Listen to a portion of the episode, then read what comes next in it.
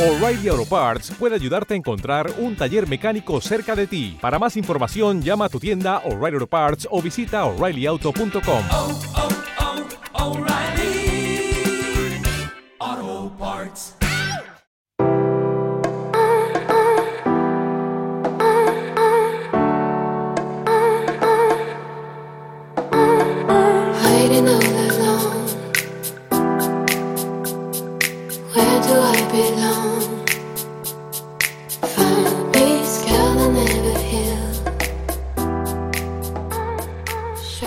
decía el gran maestro Ortega y Gasset, yo soy yo y mis circunstancias, y si no las salvo a ellas, no me salvo yo. Y es que esa frase define a la perfección lo que ocurre con nosotros en relación a esas variables que escapan de nuestro control. Nacemos en la ciudad que nacemos, en la familia que lo hacemos y en general contamos con el entorno que contamos, eh, del que poco podemos decidir, especialmente a edades bien tempranas, cuando somos recién nacidos o incluso niños y adolescentes. A partir del momento en que empezamos a adquirir conciencia de quién somos, dónde estamos y de dónde venimos, comenzamos a tomar decisiones, pero hasta ese momento la gran mayoría de los elementos que conforman nuestro presente y nuestro pasado han sido elegidos por otros. Y es ese impedimento para tomar decisiones de motu propio, ese impedimento para elegir quién queremos ser, el que en muchos casos utilizamos como argumento, como excusa, podríamos decir, para justificar por qué no nos van bien las cosas y a otras personas pues les van mejor.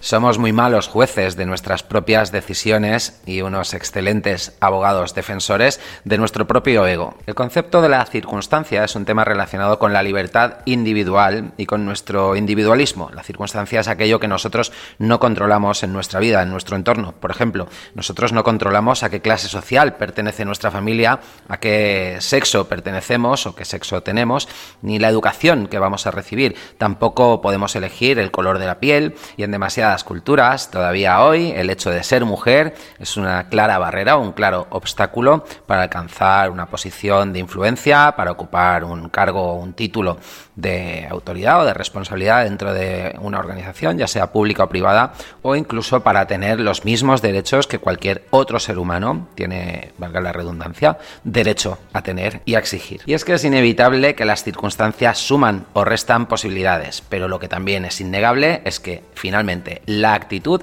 es el gran multiplicador que se come a las circunstancias para desayunar. Y de cómo gestionar las circunstancias y sacar el máximo partido de ellas, de la actitud, de la fortaleza y de diversidad, es de lo que vamos a hablar hoy con una invitada de honor que es todo un referente internacional en esos cuatro aspectos. Pero antes, déjame que te cuente algo que te va a interesar y mucho. Y es que si todavía no conoces el Citroën EC4 eléctrico, te estás perdiendo una gran oportunidad. El Citroën EC4 eléctrico te ofrece una autonomía de hasta 357 kilómetros con su motor eléctrico de 136 caballos. Un nuevo modo de recorrer la carretera con cero emisiones y sin ruidos. Y para que estés más tranquilo, Citroën te garantiza su batería durante 8 años o 160.000 kilómetros. Además, para cargar el Citroën EC4 eléctrico, tienes todas las opciones que quieras. Puedes hacerlo en tu casa para que cargue cada noche al precio más barato posible, gracias a ese sistema inteligente de carga, o puedes usar cargadores súper rápidos de 100 kilovatios que rellenarán el 80% de la batería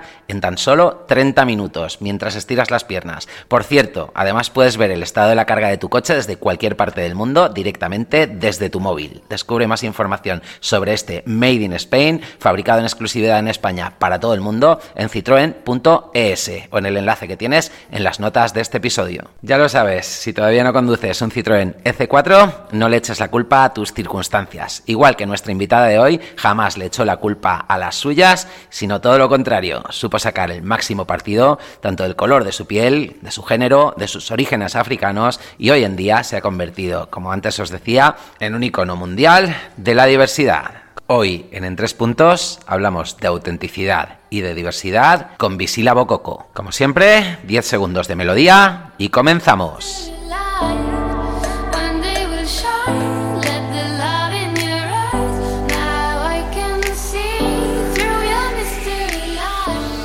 Muy bien, pues como ya os he comentado, tengo por aquí a Visila, Visila Bococo. Es un lujazo contar con ella en el podcast y teníamos muchas ganas de que nos acompañase.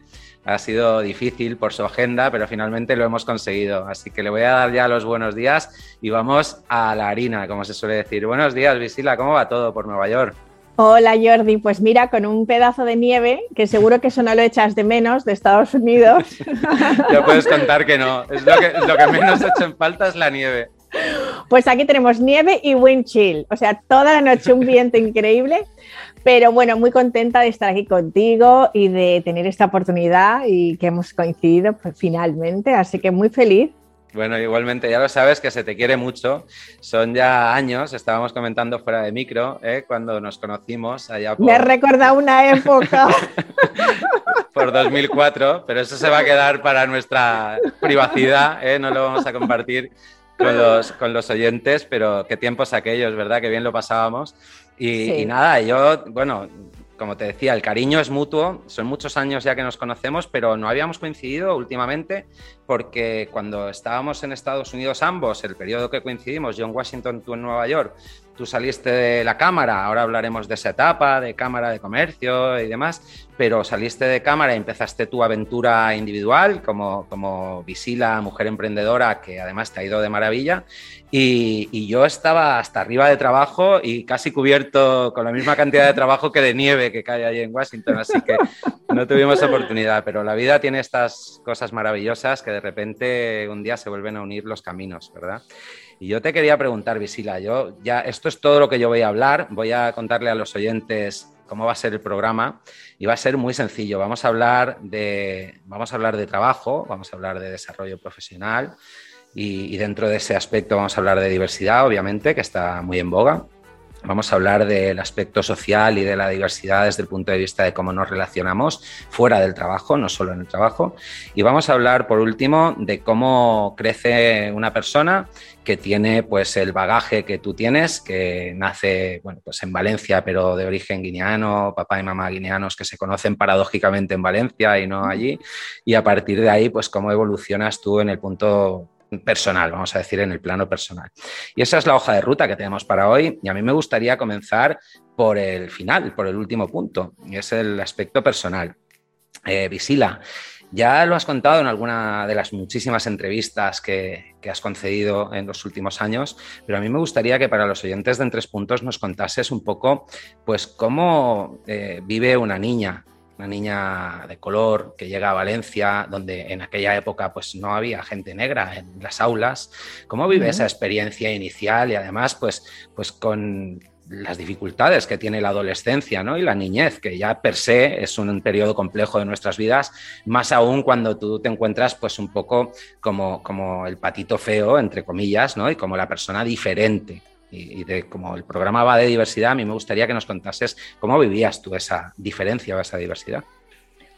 Pues al principio no lo viví de una manera fácil, porque cuando eres sobre todo pequeño, entre los 6, 7, 8 años, lo que quieres ser es como todo el mundo y tú no te ves diferente. Es decir, te miras todos los días al espejo, pero realmente no te ves mm, de una manera diferente. Es decir, yo no fui consciente del color de mi piel hasta que alguien no hizo un comentario en clase y en este caso, pues me acuerdo que era un nene pues que empezó a llorar porque nos cambiaron de sitio y dijo, ay, yo no me quiero sentar a lo de ella, que no me quiero volver negro, no me quiero volver negro, y empezó a gritar.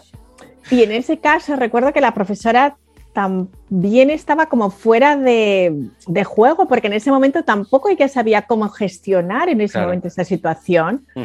Y bueno, pues lo único que hizo fue, pues visiblemente para acá y me sentó al lado de otro nene y ya está, de una nena, de hecho, y la cosa continuó business as usual, ¿no? Pero para mí no era business as usual. Yo llegué a mi casa destrozada y entonces les dije a mis padres lo que había pasado, que me han llamado negra en el cole y tal. Y entonces mis padres me dijeron, hello, mírate al espejo, ¿sabes?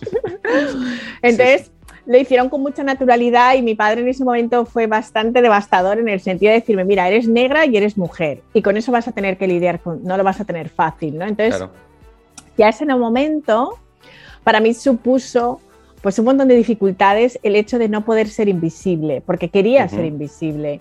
Y sin embargo, de repente me invitaba una amiga el fin de semana a la matanza del cerdo en Mora de Rubielos y yo llegaba a Mora de Rubielos y la gente salía de las ventanas a verme, ¿sabes? Y Claro. en, en lugar de estar con su fiesta, pues yo era la fiesta, ¿no? Entonces, pues la verdad es que empiezas a tener un pánico escénico y esto se desarrolló en mí en mi niñez y, y una timidez tremenda porque aunque quieras ser invisible la gente te ve. Vas a una discoteca y eres la única. Entonces, Claro. pues todo esto tenía su, su mella emocional en mí, que en ese, en ese momento no lo sabía, pero, pero iba haciendo pues su, su sitio, ¿no? En que cómo me sentía emocionalmente. O sea, que no fueron momentos fáciles, pero sí que es cierto que mis padres fueron un gran apoyo en la gestión de toda esa época, pues un poco pues quitándole la importancia, no haciendo de ello un drama, sino, oye, esto es así, acéptalo como es y más encima eh, tienes que ser un ejemplo, porque Claro. no hay más gente de Guinea Ecuatorial en este momento, o sea que mm, ponte las pilitas, ¿no? Claro, hay que poner el listón alto, hay que dejar, ¿eh? hay que dejar la bandera de Guinea bien alta y que la gente encima no piense que venimos aquí lloriqueando, sino que venimos y nos adaptamos y somos gente pues que es capaz de, bueno, pues de integrarse en cualquier sociedad, ¿no? Porque el Exacto. orgullo guineano es fuerte, además. Es, es un- absolutamente. es una, es una cultura que, y me gustaría adentrarme un poquito en esa cultura africana, pero en particular guineana,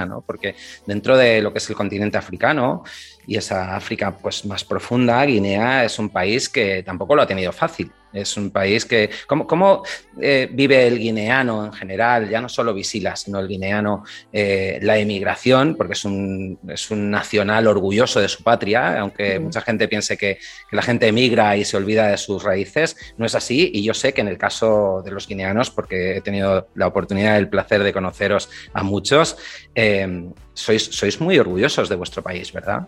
Yo creo que sí, porque es algo que va en nuestro ADN, el tener ese orgullo, saber que tenemos una historia, que no acabamos de venir de ningún sitio y que en realidad tenemos un país tan rico en materia prima, en naturaleza, en biodiversidad, que en realidad hace que ese orgullo se tenga, ¿no? Y es un orgullo que ha ido pasando desde los antepasados y independientemente de que no tuvieran el acceso a la tecnología que había en ese momento, ni siquiera en los tiempos de la colonia la gente perdía ese orgullo de ser quien es. Y eso viene pues del saber y de la historia, porque es lo que es lo que nos hace es tener autoconfianza, pues el saber de dónde vienes, el sentir que tienes un sentimiento de permanencia, ¿no?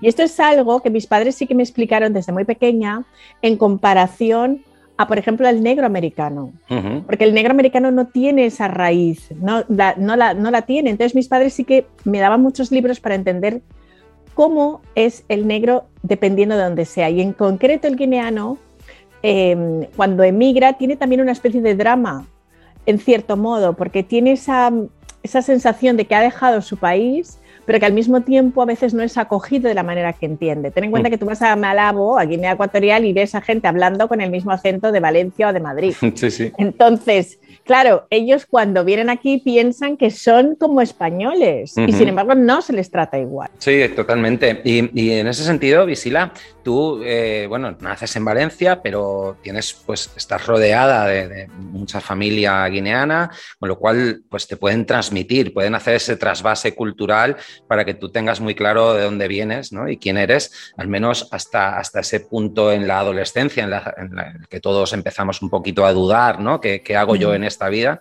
Y, a mí me gustaría centrarme en, ese, en esa segunda etapa, en la adolescencia y premadurez, cuando, bueno, pues eh, te formas en el CEU, empiezas a hacer otro tipo de amistades y, y ya pues llegas a un punto de tu carrera entre la carrera educativa y la profesional en la que empiezas a ver oportunidades. Encontraste muy difícil, eh, pues como mujer, adolescente, joven, que se está abriendo paso en el mundo laboral, el poder pues eh, establecerte dentro de un círculo en el que, particularmente en el CEU, pues no creo que hubiera mucha gente de color en las aulas en aquel entonces, ¿no? ¿Cómo fue esa experiencia? Bueno, pues en realidad me acuerdo que para mí fue un choque cultural tremendo y llegué al CEU porque recuerdo que, bueno, yo había estudiado en el Instituto San Vicente Ferrer Y cuando acabé, pues estaba con mi amigo Íñigo, que él iba a Maristas, y entonces me dijo, mira, Visila, tú tendrías que estudiar en el CEU. Yo me voy a ir al CEU y además hay un programa donde está Derecho y Economía, ¿sabes? Y hacías como ese máster en Dirección de Empresas y era como un poco más completo, ¿no? Y entonces, claro, cuando yo llego al CEU, desde luego no vi a ninguna persona negra en todo el CEU. En los cinco años que pasé en el campus, no lo vi. No, a no ser que fuera alguien que viniera a visitarme. o No, es, es así, todavía hoy yo vivo muy cerquita, vivo en Rocafort, muy cerquita del CEU, en Moncada, y, y todavía hoy pasas por la puerta y no es habitual ver gente de fuera. Ya no digo negra, digo de, de ninguna otra nacionalidad, ¿no? Por un poco la idiosincrasia de la propia institución. Exacto. Y luego, por otro lado, en el tema sociocultural, pues recuerdo, eh, o sea, es que es una anécdota que me, que me hace mucha gracia porque teníamos un profesor de Derecho Natural que era un poco bruto, ¿sabes?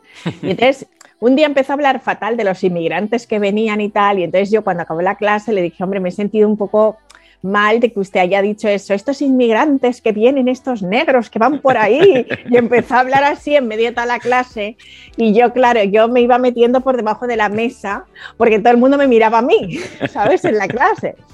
Y entonces me fui a su oficina y le dije esto, y entonces me dijo, pero señora Bococo, lo que importa es la clase social. Qué bueno. ¿Por qué se ha sentido usted ofendida o, o- o cómo se va usted a comparar con esas personas? Si Qué yo bueno. le he dado clase a sus padres y a su tío y les conozco, pues usted viene de una buena familia, hombre. Entonces, sí que ahí entendí un poco ese tema, ¿no? De lo que son las clases sociales. Claro. Y en realidad tampoco sentí ningún tipo de rechazo. Yo también tenía muchísimos amigos de diferentes zonas. Tenía mis amigos del instituto que seguían siendo amigos míos y tenía los amigos ahí también del barrio, de la calle, ¿sabes? De donde vivían mis abuelos. Y luego yo vivía en Jorge Juan y tenía también pues eh, gente que conocía que eran pues de, de- de la esfera de la noche, por así decirlo, de- valenciana. De los más canallas. Exacto, canallas ¿no? buena gente, canallas buena Canalla es gente. buena gente, ¿no? Y entonces, de hecho, tenemos muchos amigos en común. Sí. Y eran gente pues, que venían de también muchos de situaciones económicas bien. Y en realidad yo siempre me he movido muy bien en todos los mundos, ¿no? Y en esa época realmente no sentí ningún tipo de resistencia porque en realidad no me identificaba en concreto con ninguna clase social. Me identificaba con las personas que me gustan y ya está. Claro. Tú siempre has sido un poco así, yo diría que has sido una persona que, que te has fijado poco en las etiquetas y más en la química, al menos por, por la experiencia que, o por lo que yo puedo dar fe. Y, y en ese sentido también me gustaría mm, abordar, qué interesante antes de pasar al siguiente punto, lo que decías de la porofobia, que lo- es un término que acuñó Adela Cortina, que, que no tenemos miedo al color de la piel o a la etnia, sino a, a la clase social. ¿no? El jeque árabe eh, multimillonario, aunque sea musulmán, eh, pues le acogemos, lo llevamos a Marbella y le ponemos una, una isla si hace falta. Y si viene el pobre marroquí que no tiene ni para comer y demás, pues eh, lo tildamos de terrorista, ¿no? Vienen aquí a, a robar trabajos o a poner bombas, ¿no? Y es un poco así, es, es paradójico que nuestra mente, a pesar de los millones de años que llevamos ya sobre la faz de la Tierra, haya evolucionado tan poquito en el sistema de etiquetado, ¿no? Pero eh, en ese etiquetado, por no meternos en el campo más de la psicología o la neurobiología y volver a lo que nos interesa, que es el trabajo, sales de Valencia y te vas becada. Bueno, entras eh, con una beca al, al ICEX, ¿no? Al IBEX. Al IBEX, Al al IBEX. Instituto Ujú. Valenciano de la Exportación. Y, y ahí entras con una beca. Y yo he escuchado que la beca tú pensabas que era para los Estados Unidos, que era un poco como tu sueño, ¿no? Como el me quiero ir a, a vivir mi sueño a Nueva York, ¿no? Pero de repente te dan la beca para Valencia y te toca pasarte un año aquí. ¿Cómo fueron esos principios profesionales? Porque ahora que, eres una mujer de éxito, una mujer, pues obviamente yo no te tengo que, no les tengo que contar a los que nos oyen quién es Visila Bococo, porque te conocen a nivel internacional y a nivel mundial. Pero ¿cómo fueron esos inicios de becaria en Valencia hasta que te vas a Nueva York? Cuéntanos un poco esa parte de la historia. Pues mira, yo estaba bastante triste cuando acabé la carrera porque se te queda ese vacío de que sabes que tu trabajo era estudiar. Y entonces yo recuerdo que tuve tanto pánico cuando acabé porque pensaba, no sirvo para nada, ¿sabes? Me pasado unos años estudiando y tal, pero es que ahora, o sea, me entraba pánico, ¿no? Y estaba de pasante en un despacho de abogados y me acuerdo que no me gustaba nada el trabajo y le dije a mi padre, "Ay, mira, pues voy a estudiar el doctorado. Y otra carrera quizá. Y mi padre me dijo, si te la pagas tú, o sea, tienes unos meses para espabilar porque aquí de borrositas no, ¿sabes? Y entonces, bueno, pues yo recuerdo que iba a la plaza del ayuntamiento a los correos que hay ahí, al correos que hay ahí con cajas, con una bolsa de Mercadona llena de, de cartas para mandar currículums pues a todos, ¿no? Y todos me contestaban lo mismo. Muchísimas gracias, no sé qué, no sé cuántos, porque en aquella época ni había internet ni nada, era la Claro. cartita y ellos te contestaban con una cartita. Ujú. Entonces yo las cartas que recibirán siempre de eh, muchísimas gracias, nos ha encantado su currículum, pero nada. Entonces yo estaba bastante triste porque pensaba, jo, me han engañado. O sea, una inversión que han hecho mis padres en una universidad privada y todo, y más encima, no, nadie cuenta conmigo, ¿no? Entonces, Ujú. cuando tuve acceso a estas, a estas becas, pues para mí ya supuso una sorpresa. Y entonces en esa época habían ocho oportunidades, cinco eran para afuera y tres eran para Valencia. Ya me toca la de Valencia y me quedo pues como un plátano, ¿sabes? Digo, ¿cómo me voy a quedar ahora en Valencia si yo lo que quiero es salir, ¿sabes? Pues bueno, me dejan en Valencia, pero eso fue la gran oportunidad para mí, que no lo vi hasta más tarde, porque yo estaba en el departamento de información y mi trabajo era saber lo que pasaba en todos los mercados internacionales. Qué bueno. El IBEX tenía 22 oficinas, con lo cual un día estaba hablando con el director de la oficina de China en Shanghai, había otra chica en Pekín, había uno en Los Ángeles, había en Miami. Entonces yo era la que les pasaba información de las empresas que iban a hacer trabajo allí. Con lo cual eso me dio una visión fantástica del mundo internacional y fue, pues en principio, la primera llave.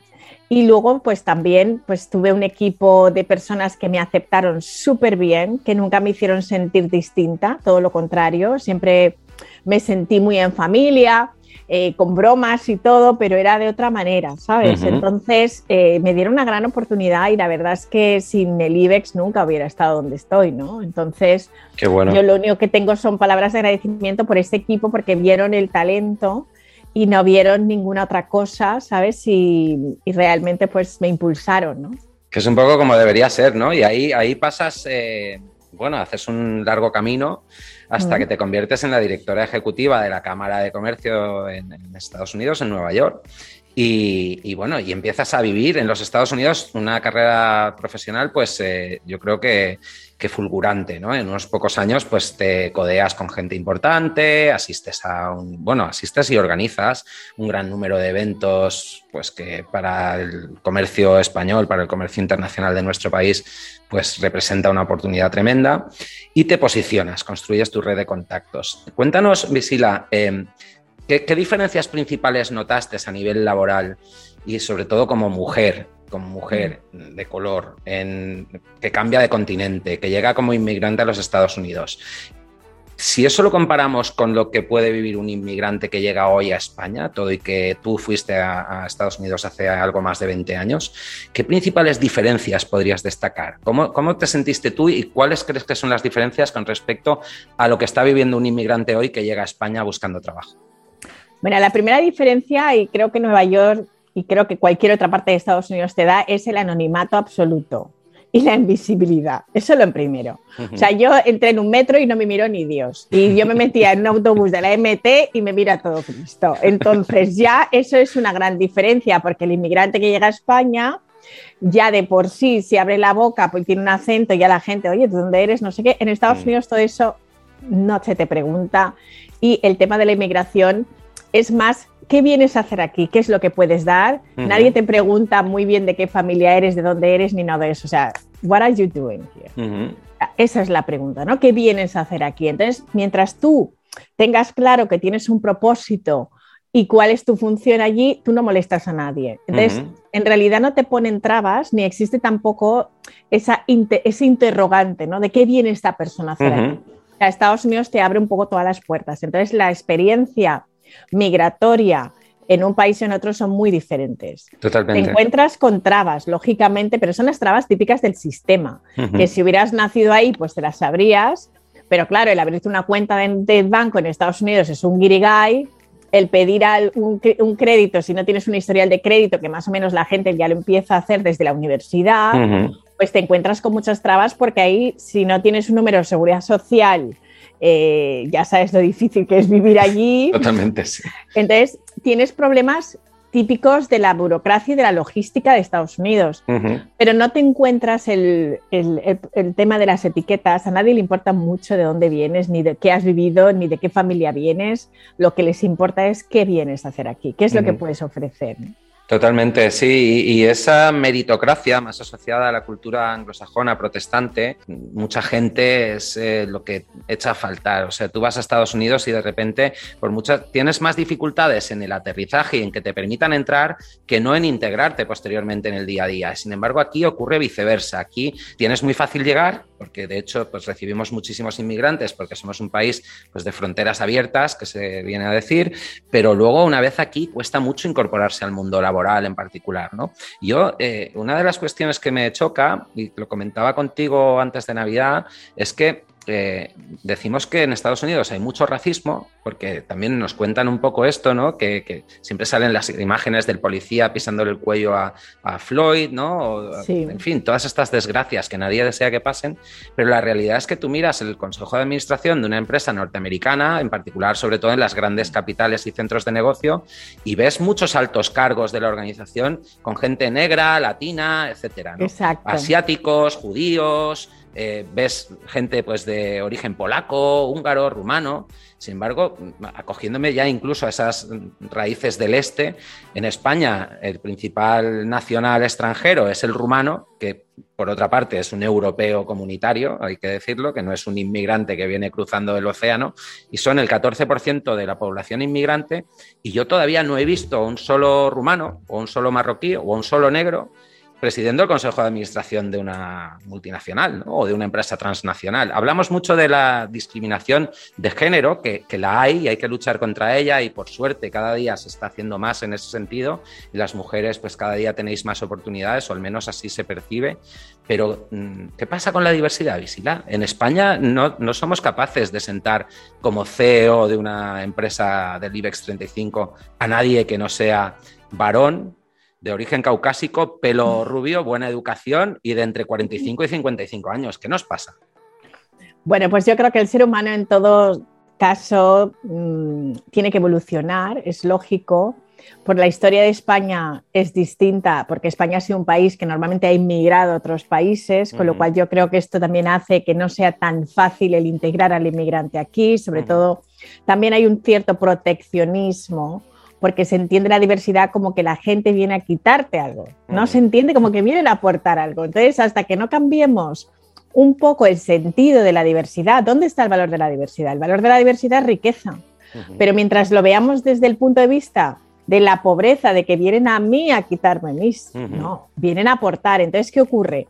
Que lo que yo creo que Estados Unidos valora y los países anglosajones es que cuando una persona está educada y está preparada, puede aportar valor, porque la diversidad cultural, en realidad, el tener diferentes mentes trabajando de diferentes culturas siempre te va a aportar valor. Yo en mi uh -huh. empresa, desde luego, lo que tengo es una mexicana, un libanés, francés, español, una chica mmm, también que es eh, argentina, española, o sea, somos todos híbridos culturales claro. y la verdad es que eso hace que cuando nos ponemos a hacer un proyecto, pues que pensemos pues muchísimo mejor con alcance que yo sola no podría, porque mi mente está limitada por ciertos eh, horizontes que no veo más allá.